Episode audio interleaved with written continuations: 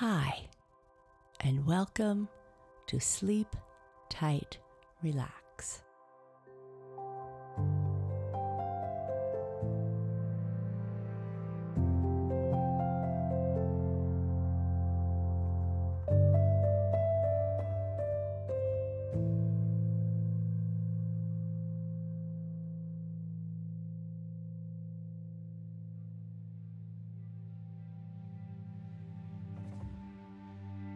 Hi there. Welcome to this episode of Sleep Tight Relax, the podcast where we help you prepare to drift calmly off to sleep by listening to the calming sounds of nature, soothing music, and rich sleep stories. Our format is quite simple. You first get comfortable, then I lead you through a short relaxation exercise and share with you stories from our journey to being calm, reducing anxiety, and getting a good night's sleep. This is followed by either music, sounds of nature, or a long sleep story.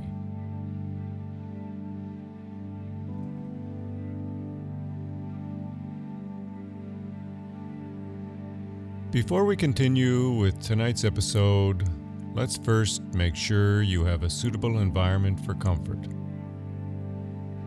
When I get ready for sleep, I like to try to ensure that my bedroom is as dark, quiet, and cool as possible.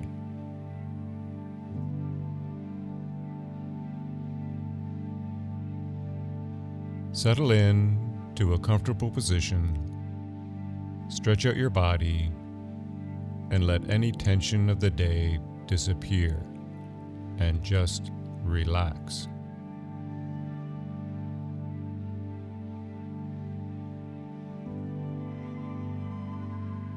Take a big breath in through your nose and fill your lungs.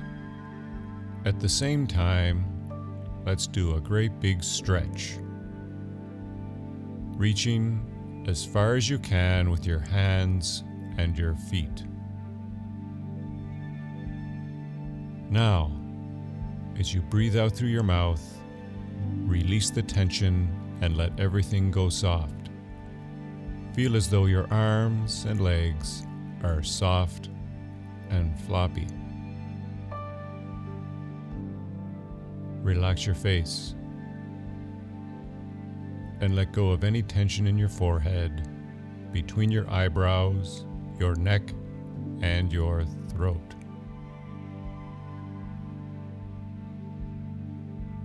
Feel your eyelids grow heavy, letting them shut with an effortless release.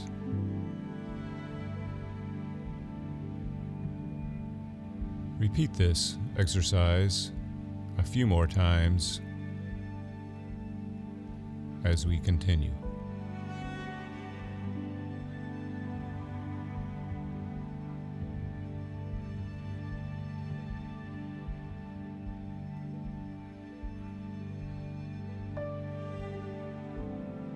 For tonight's sleep story, we travel to a future that may have been. It's a short story envisioning what life may have been like in 1995 if all our visions of the future good or bad, came true. Then, after our story, the soundtrack will continue to help ensure you are well underway to sleep.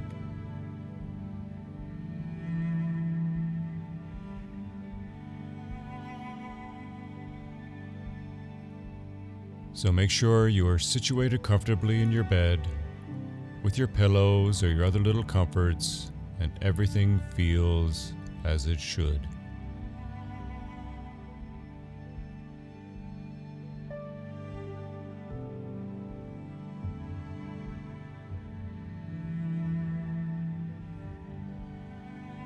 I hope you enjoy tonight's sleep story and have a restful sleep.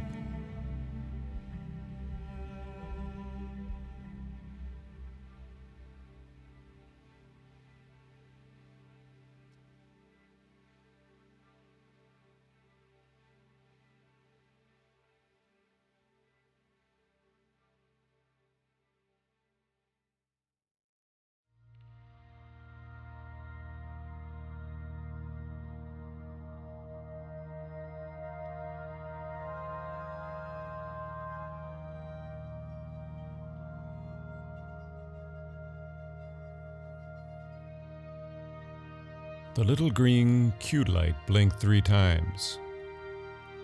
Trevor Anson arranged his tie at just the nattily precise angle, waved his hand before a hidden lighting effect switch in the smooth marble pillar at the entrance to the display room, and faced the elevator. This would be a green light customer, a first time prospect, and three blinks indicated a very difficult individual. Anson quickly practiced his most beguiling smile.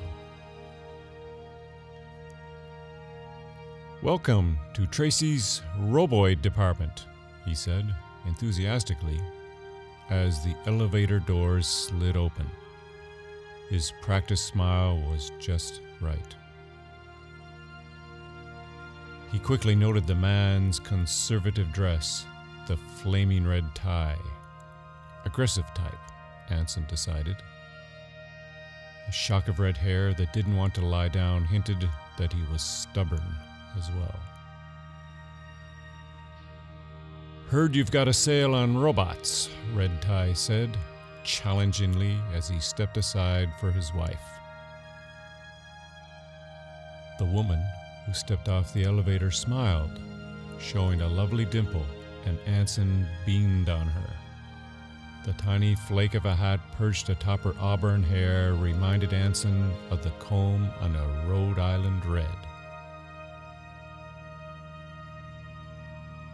Not robots, sir, Anson corrected diplomatically.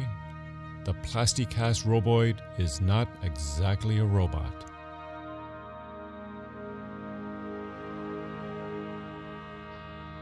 Well, anyhow, trot one out and let's see what it looks like.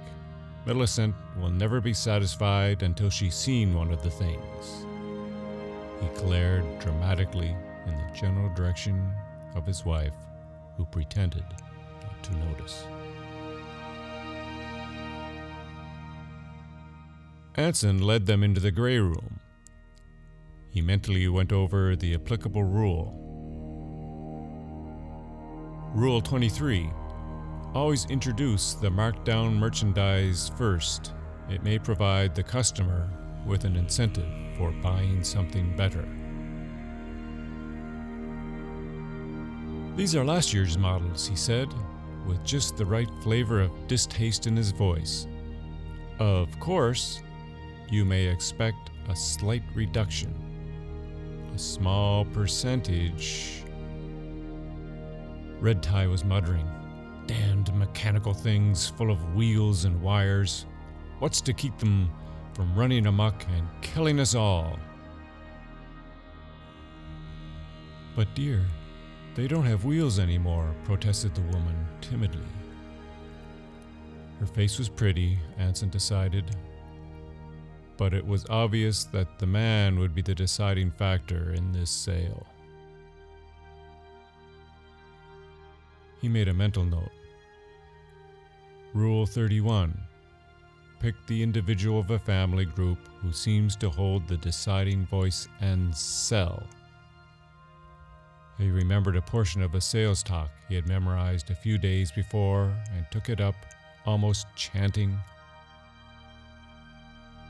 Our roboids are grown much as crystals are grown in a great vat in New Chicago. A Plasticast roboid is guaranteed. A fat chance we'll have of collecting the guarantee if we were chopped into mincemeat, Red Tie interrupted, shuddering slightly as the implication of his own words hit him. Anson felt a moment of panic as he failed to remember an applicable rule from the salesman guide. But it formed in his mind at the last moment. Rule 18 Never argue with a customer. Change the subject. Why don't you come to me to the green room? he asked. The very latest models are on display. He walked slowly at first, then more quickly as the couple allowed themselves to be led. He slid his hand near a hidden switch in the archway, and floodlights came on just as they entered. The woman uttered a little squeal of delight at the sight of a very handsome figure dressed in a cutaway, standing in an attitude of service. Oh, she breathed dreamily. He would make such a wonderful butler. Well, wind him up and let's see what he'll do, growled the man, his face florid in the colored light of the green room. I'm so very sorry, Anson said, slightly flustered, remembering that this was always the crucial moment in a sale. The roboid cannot be activated for demonstration purposes. What? roared Red Tie incredulously. Do you mean to say you want me to buy the damn thing without knowing whether it ticks or not? Anson tried desperately to remember the best rule for such an answer, but failed. He plunged desperately into his own explanation. You see, our roboids are matched to your family's personality at the time of purchase and activated then. We cannot erase a personality once it has been transferred to their sensitive minds. He saw the disbelieving smirk on the man's mouth and felt that the sale was indeed lost, but he plunged on desperately. They're very economical. They don't require any upkeep, like food. When they become tired, they will sit or lie down near an electric outlet and plug in a power cord. And in a few minutes, they are as rested and tireless as. Bosh! Red Tie retorted. I've heard enough. Come, Millicent. We still have time to try Bond's new helio rotor. At least they'll give us a demonstration. Anson escorted them to the Magna lift. He felt better as he recalled the last rule in the guide, the one that seemed to cover the situation so well. Rule 50 if they balk because of the no demonstration rule, let them go. They will be back when they have seen one of their friends with a plasticast roboid. Goodbye, sir, madam, Anson said wearily as the Magnalift doors closed. Come again soon. He breathed a sigh of relief as the elevator cage dropped them from sight. A salesman who had been standing by spoke to Anson. People are such dears at times, aren't they? he said. However, it's time for your rest period. I'll take over now. Thank you so much, Anson replied, tiredly. He walked to a tiny room at the far end of the great showroom and closed the door. He stretched wearily out on a low, folding cot, the only piece of furniture, and reached for a tiny black power cord hanging nearby. Deftly, he plugged it into the socket under his armpit and breathed deeply, relaxedly. Yes, he chanted softly, drifting off to sleep. People are such dears sometimes.